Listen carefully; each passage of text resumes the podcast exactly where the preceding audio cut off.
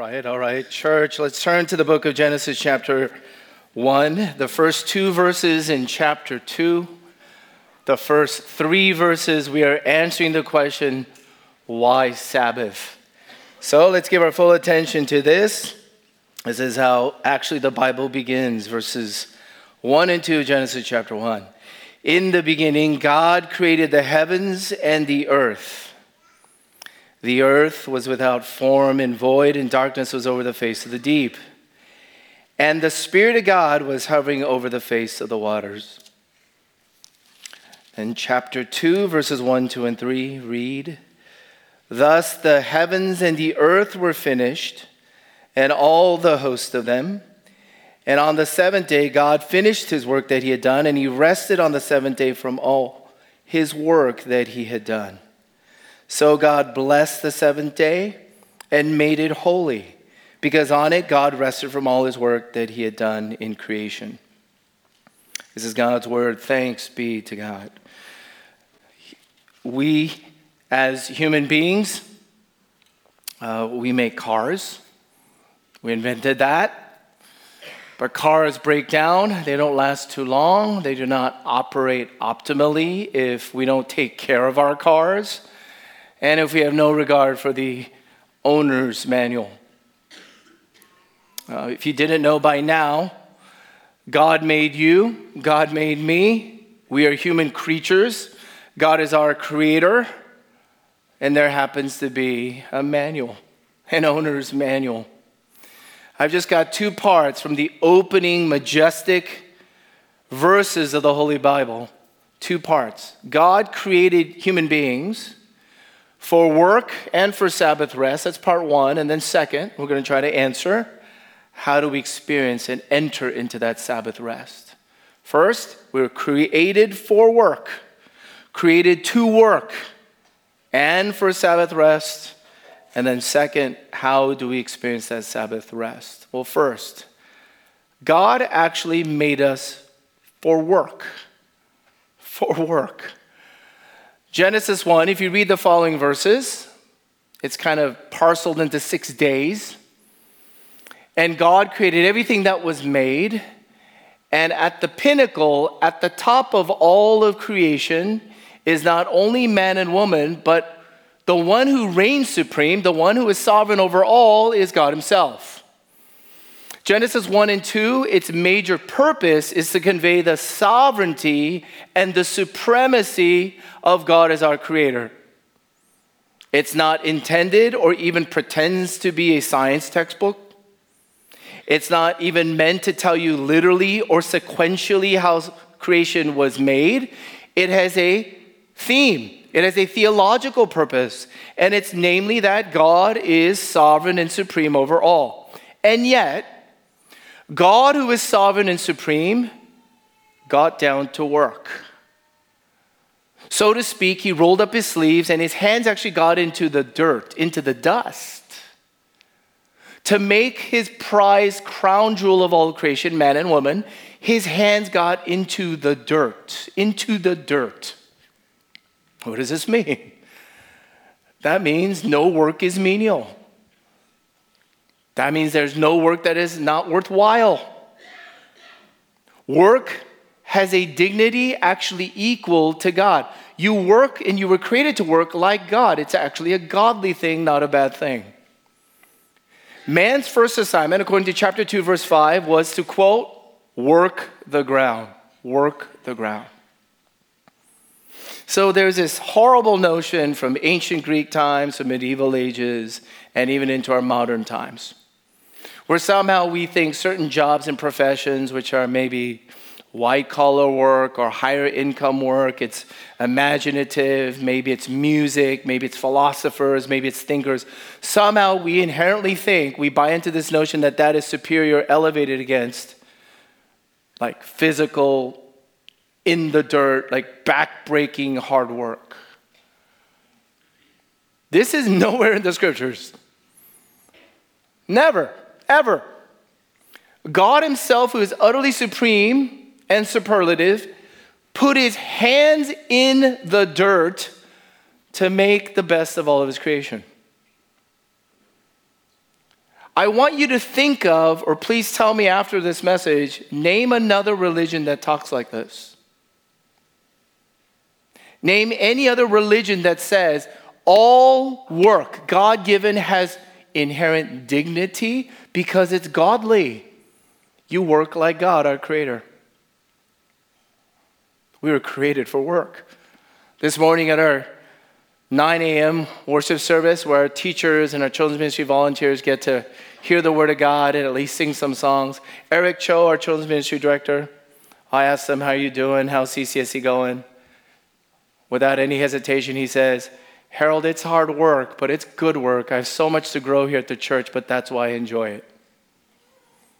That's a good one. Eric's a really, really great, great addition to our staff. He loves and enjoys hard, good, worthwhile work because that's like God. A second thing we're created for, please don't stop here. We are created for enjoyment. You and I are created to actually enjoy all things, all of creation and all of our work. After each day in Genesis chapter 1, there is this phrase that is repeated, and God saw that it was good. God saw that it was good. It was good. It was good. It was good. It was good. On the sixth day, it says, and God saw that it was very good. Very good. What does this mean? What does that mean that God saw and took in an appreciation of this is good? That things were in proper order, that creation was at peace, organized. Before the fall, no pollution and ruin had come. So it was at optimal stage, it was functioning top notch form. Was that what God intended to say when he said God saw that it was good? No. I actually think, and many commentators and many Hebrew scholars will tell you, that God saw that it was good actually means God is taking in pleasure. God is exhilarated. God is not superficially, but fully happy and satisfied. There is a notion of ecstasy here, not just slight happiness. God created all things to enjoy. At junior high, high school, even through halfway through college, no one could pay me to listen to classical music found it boring, didn't register to my brain waves, did not move me. Last decade, I will gladly pay to go listen to classical music. When I took out Sunny on one of our first dates, I wanted to impress her to a live classical music concert in Washington, D.C. She fell asleep, she snored out loud throughout the whole concert. But I was just beginning to appreciate how good this music is for my soul. God created you and me, and God created all things for what? Now, listen close, my friends. How you answer this question affects everything. Oh, it really does. What you think of God as to what was his ultimate purpose for creating all things will color and affect everything you do. God was not lonely. God was not lacking. God was not codependent. God was not on some random whim. God wasn't just like bored or restless someday. God was not deficient. God was not needy. I want you to just think about that. Think of another person who's like that. There's no one. Only creator God could be like this. God absolutely self sufficient, completely content because he's a triune God. He already had company and fellowship and perfect glory and peace. Why would he create anything? Why would he make anything? Well, if God was not needy, there is no other ultimate purpose for which God created everything than for his own creation to share in his own enjoyment. You see, if God was not needy, he didn't need to gain anything from you. God didn't have to prove anything to you. If God created all things and he did not need anything in and of himself, why would he create all things? Here's why God created you and me and all things throughout all of the cosmos so that you and I get to share in and participate in his own enjoyment and pleasure taking over all of creation. This is radical. This is revelatory. God created all human beings not only to work, but for enjoyment. Enjoyment, aesthetics, beauty, pleasure. Did you know this is your number one job? Especially if you are a Christian.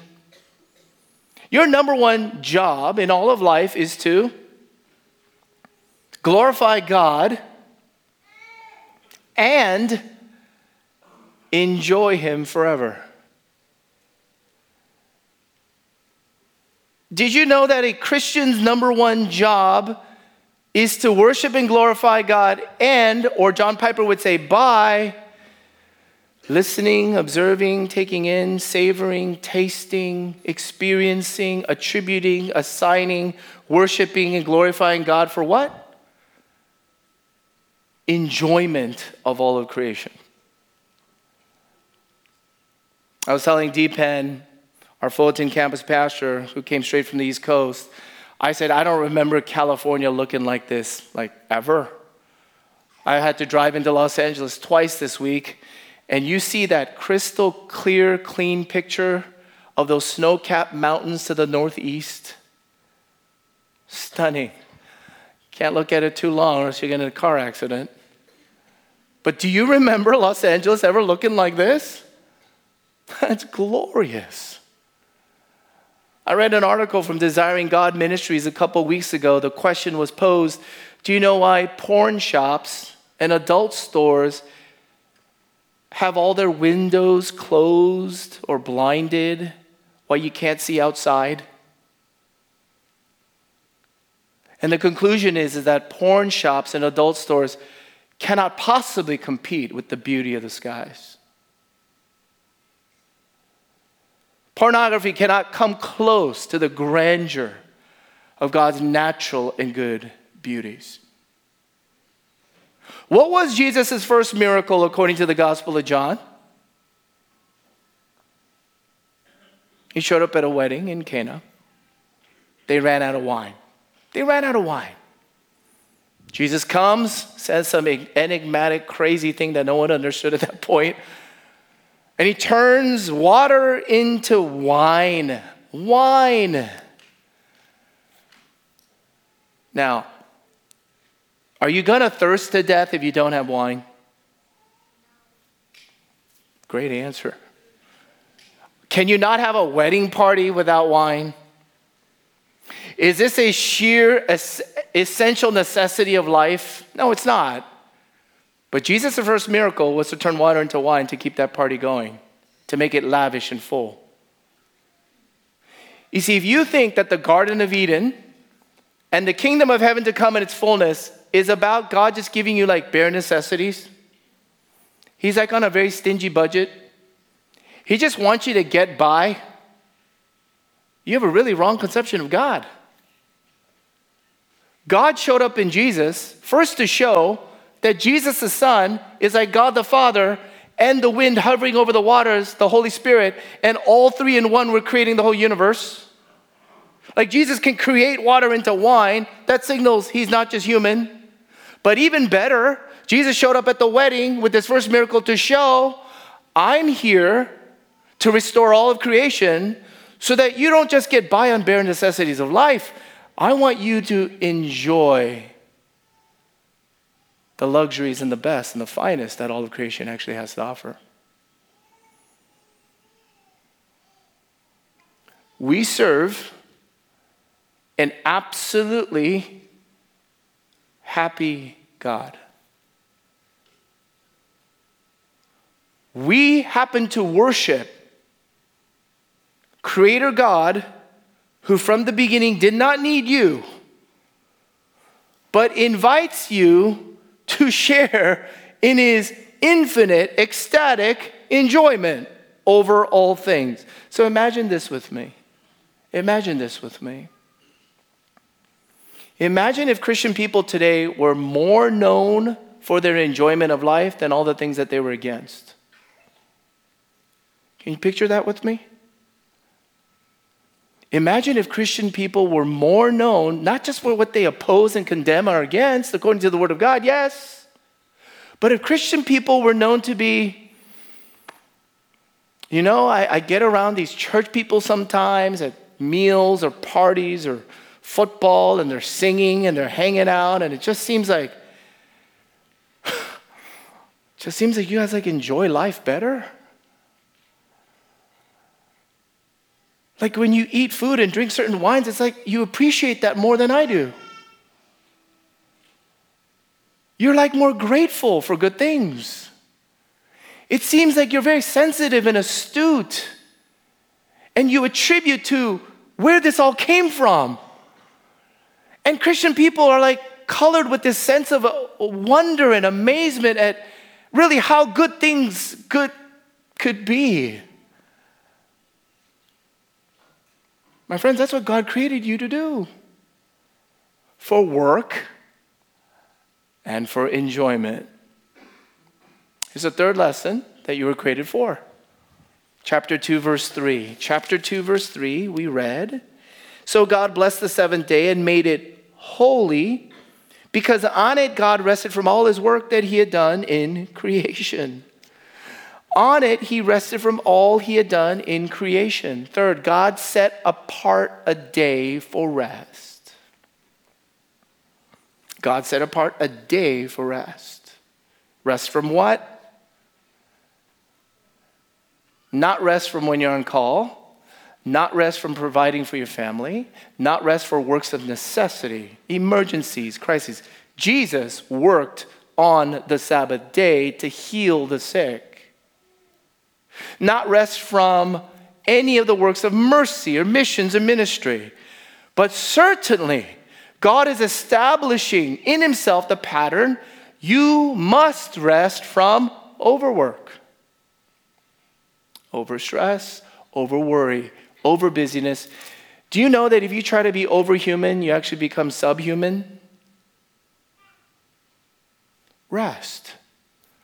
Rest. For God Himself rested. What exactly is this Sabbath, Sabbath rest? Pastors and commentators, the way that they put it, that I've latched onto, is Sabbath rest is like REM for your soul. You know that deep, deep stage of sleep? Counselors and professionals study sleep. It's not so much about the amount of sleep, but how deeply, how deeply you can sleep to feel rested. Well, this is rapid eye movement for your soul. Psalm 23, a favorite for so many people. The Lord is my shepherd, I shall not want. He makes me lie down. My shepherd is so good. He knows me so well.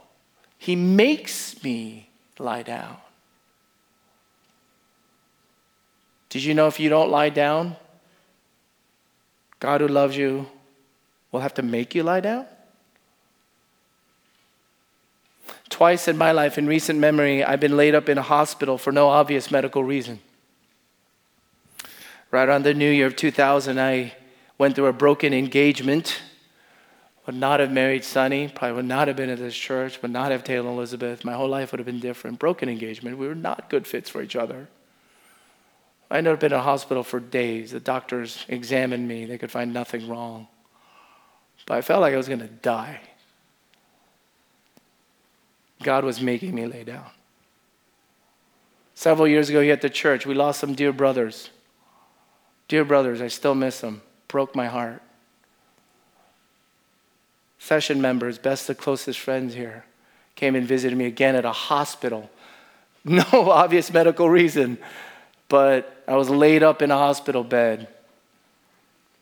God was making me lie down. Do you know that verse in 1 Peter? I shared it with the leaders at the leaders conference last Saturday. Humble yourself under the mighty hand of God. You know, that's a great command because you should humble yourself first. You know, you should pray. I dare you to pray this prayer. I, I started to pray it.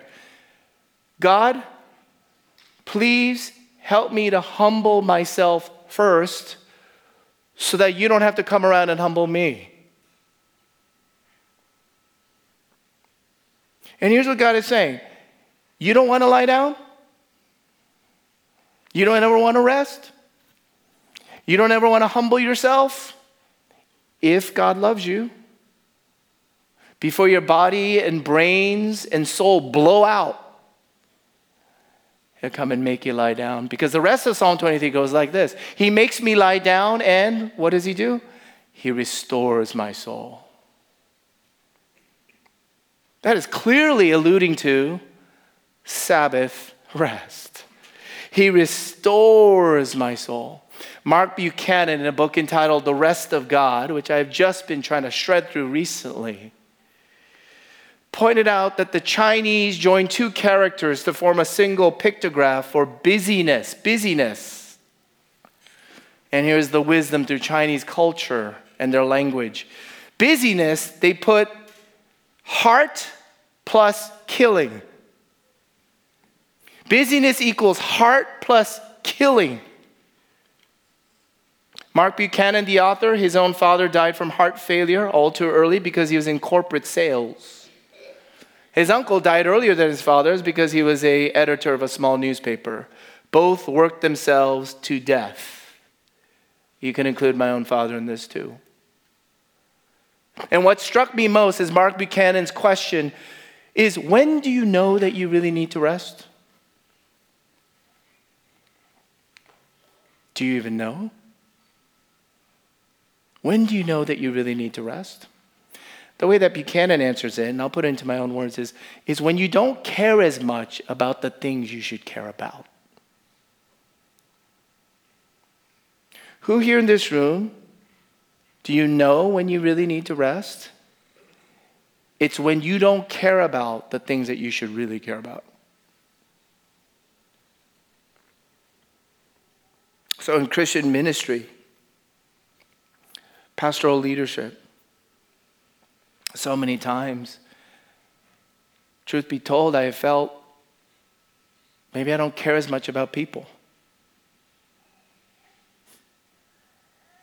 Maybe when someone is bawling and crying and grieving, I got no more tears to shed. The next project or endeavor at your work, which should be the opportunity of a lifetime, like it could really, really establish your career, you're not excited. You're not juiced for that. You're like overwhelmed and dreading it. When you don't care about the things that you really should care about, people, relationships, ministry, the work of the gospel, projects, important things. I'll never forget in my friendship with missionary Joseph Kim, who tried the overwhelming, impossible task of planting a Christian school in Japan. And his marriage was on the verge of collapse. He was suffering nightmares. Physically, he was wearing down. There is such a thing as spiritual attack when you're trying to bring the gospel to unreached places. He gave this one throwaway comment to me, and I knew and registered something's really wrong. He said, Harold, these days, I don't even want to watch the Chicago Bears play football. Joe is a big guy who grew up in Chicago. And when he told me he could not even have any interest to watch the Chicago Bears play, this is what busyness does. This is what a lack of rest does. It'll kill your heart. Now, I'm not talking just physically, I'm not just talking cardiologically. Did you know that there's a spiritual killer too? Did you know that there's a spiritual killing force that will crush your heart and all your soul? Let me put it this way if you don't enjoy things like you should, if some of you in this room can never really just sit down and relax, you really can't ever fall asleep into REM. If you can't remember the last time you had enjoyment of life and every good thing that God has given to you, can I just suggest something to you? It's from the Holy Scriptures. You're suffering from a spiritual disease, and the disease goes like this.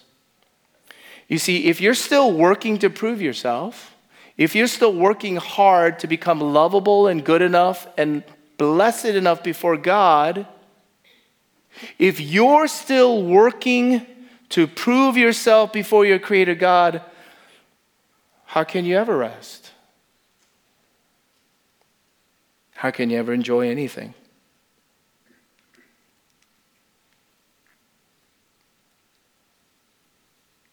It's amazing to me.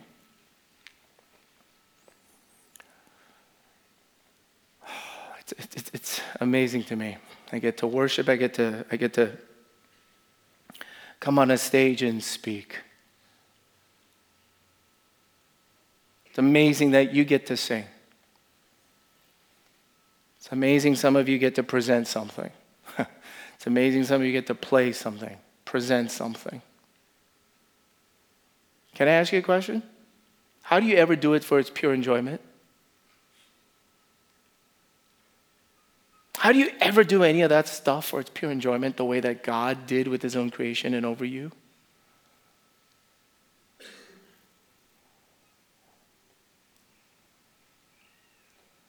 I remember a ballroom dance class I took with my wife. We were learning these steps. I'm uncoordinated, uncouth, and it was all foreign language to me. Took about three or four classes. I tried really hard. And then one day the ballroom dance teacher noticed me and said, Good, Harold. Now can you try and smile? Good, Harold. Now can you try and smile? There's no way I could smile. I was so stressed about the next steps. There was no way I could enjoy it. I was still rehearsing and practicing. See, one of my points here is this you really can't present anything in public or do anything for its own pure enjoyment if you haven't even practiced. And practice, practice, practice, practice, practice, rehearsal, rehearsal, rehearsal, rehearsal. You want to present the best thing, not for yourself, but actually to please, yes, please, satisfy, do something for the people who would come and listen or watch you. Oh, let's put practice aside. Let's put us a public showmanship aside. Let's forget about public appearances or how, public, how polished or professional you could be. All right, we'll put that aside. Here's what's really important. Even if you could put off the best show, in your heart of hearts, do you enjoy what you do? And here's how you won't. Here's how you won't. If you're still not sure about how much God loves you, If you're not sure about what God thinks and feels about you,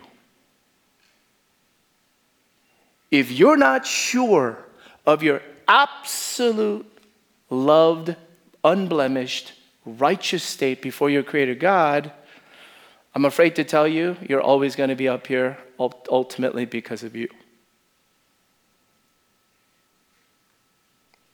Always. You're going to have to be up here to gain something, prove something, validate something, show something, show off something. And I've been there many, many times. That's not enjoyable.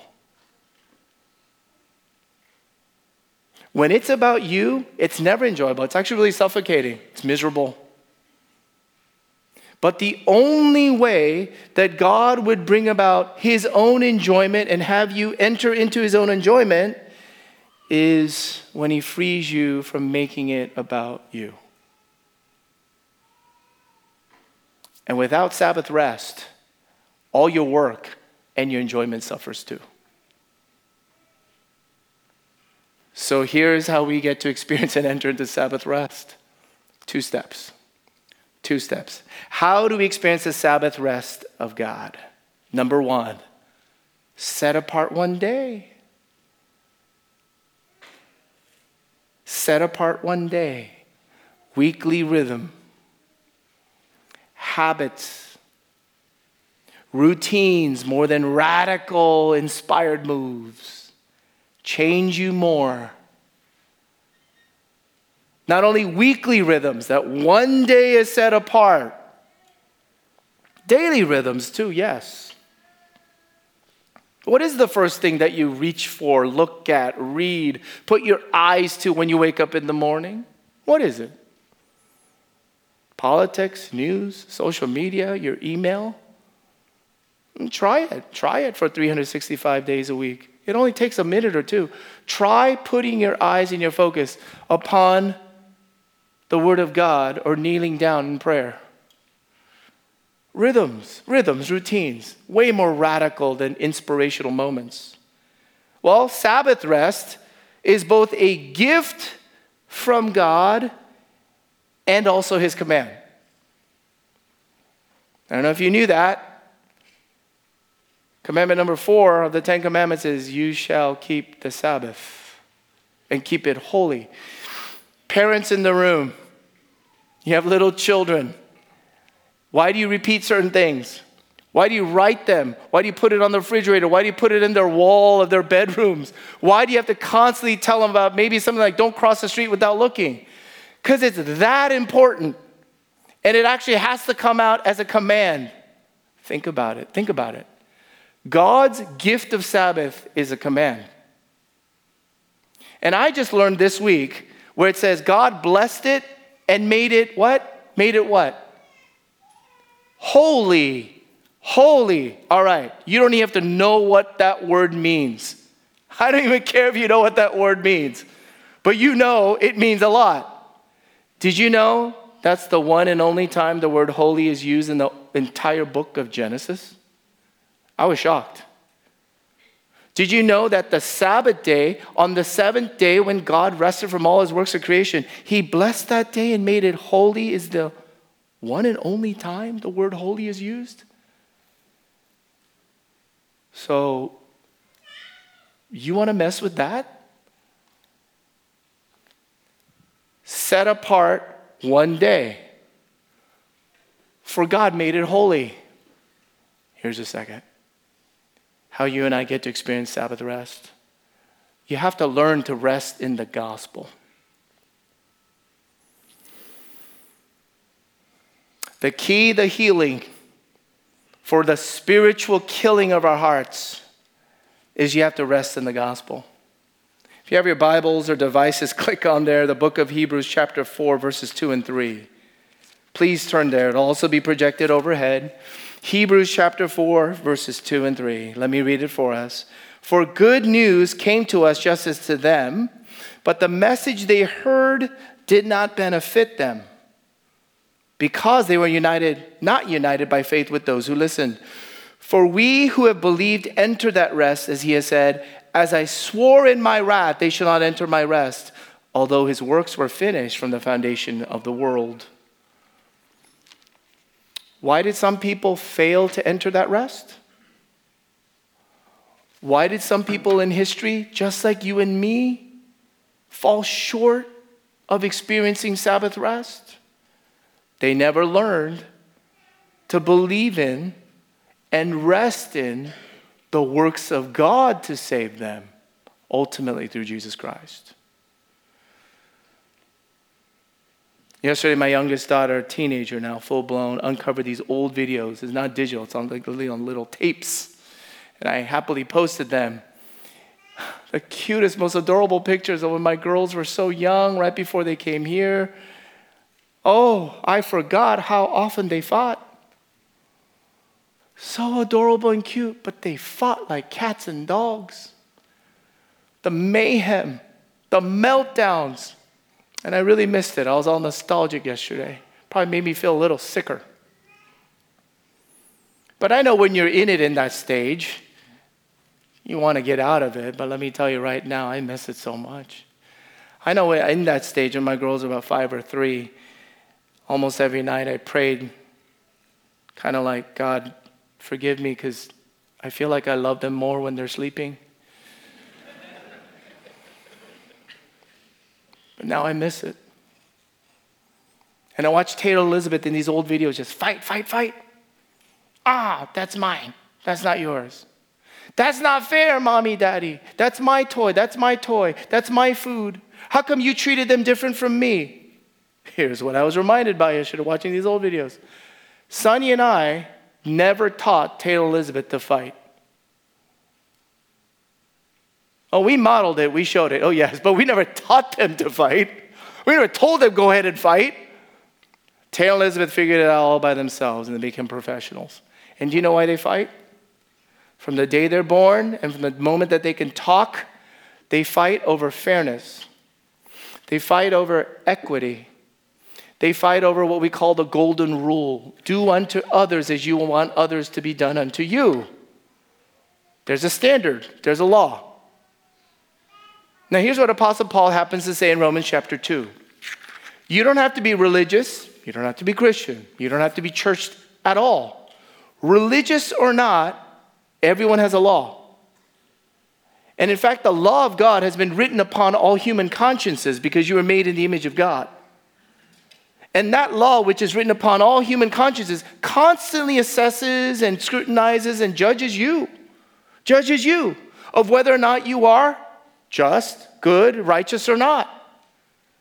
And a theologian by the name of Francis Schaeffer came up with this experiment one day. Said, We attached a little tape recorder to your throat somehow, everything you ever said in life. And we recorded every, you ought to do this, you should do this, it is right to do this. Every time you told someone else what you think is right to do. And we played that back at the end of your life. And then we examined did you do all the things that you told other people to do?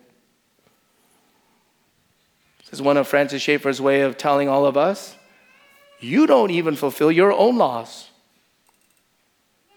You don't even pass your own fairness test.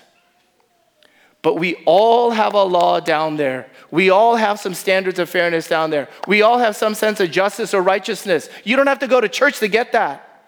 And here's what Apostle Paul says You don't even pass your own test. What do you think you're going to do with the laws of God?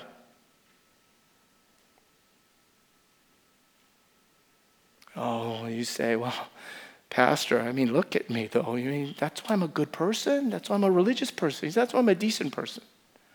You know, that's why I bring my kids to your church so that they can learn about Jesus. When they get home, I'm not going to touch that. But that's why I'm a religious, dedicated person. Can I tell you, my friend, you're never going to rest that way. You're exactly the type of person who'll never rest because you're still working for your own righteousness. And there's others of you in this room say, oh, so beyond the religion thing. I don't go to religion because it all it does, it makes me feel guilty and bad. Yeah, religion's without the gospel. I wouldn't want that either. But you say, I am free. I'm enlightened. I'm liberal. I'm enlightened. I'm all about social justice these days. I want to make a difference in the world. I'm going to protest. I'm going to active for equal rights. No more sexism. No more racism. That's my life. That's my life. That's great. That's good. It's a wonderful thing. Do you know you're not going to rest too? Because at the end of the day, if your conscience is clear, you never even match up to your own standards. And St. Augustine, who was a liberal of liberals, educated, sensual, free, and enlightened. Do you know what he said at the end of the day? Our hearts are all restless until they find their rest in thee. Our hearts are restless until they find their rest in Thee. My friend, nobody really rests.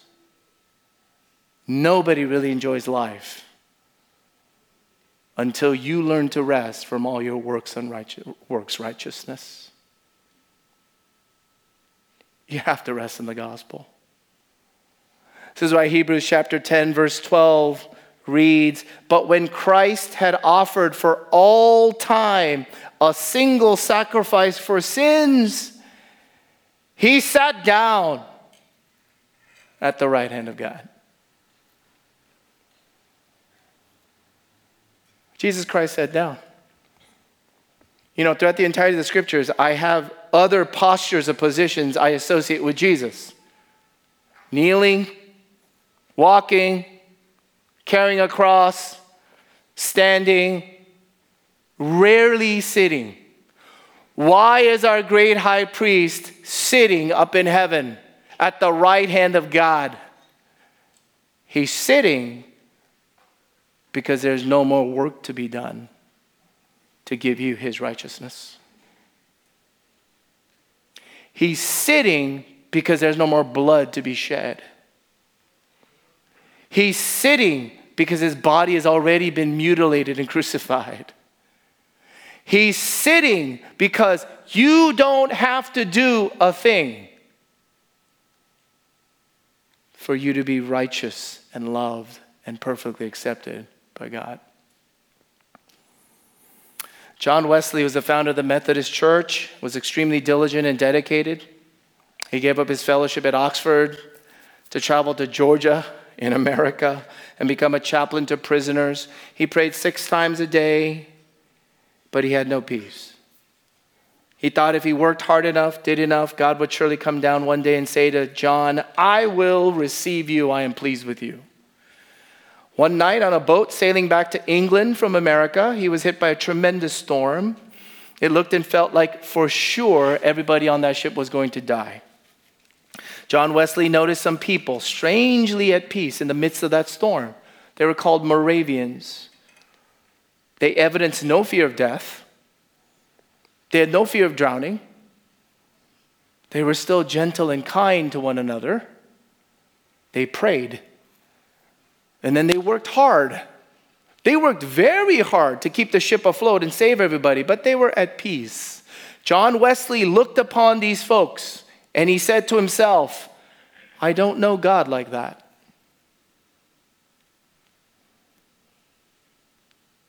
I don't know God like that. And that's because John Wesley had never learned the gospel. He had never learned to trust God for the works God had done to save him instead of his own works to save himself.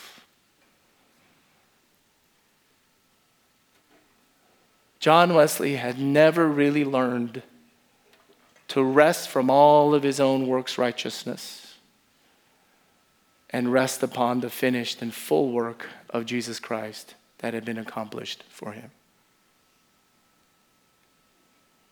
Let me close with this question. Can I ask a question? How many of in this room can be a Christian? Listen to the question carefully. How many of you can be a Christian?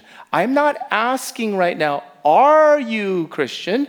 I'm asking, how many of you are qualified and can be Christian? In other words, I'm asking the question, how many of you in this room could be true and real and full and perfect Christian?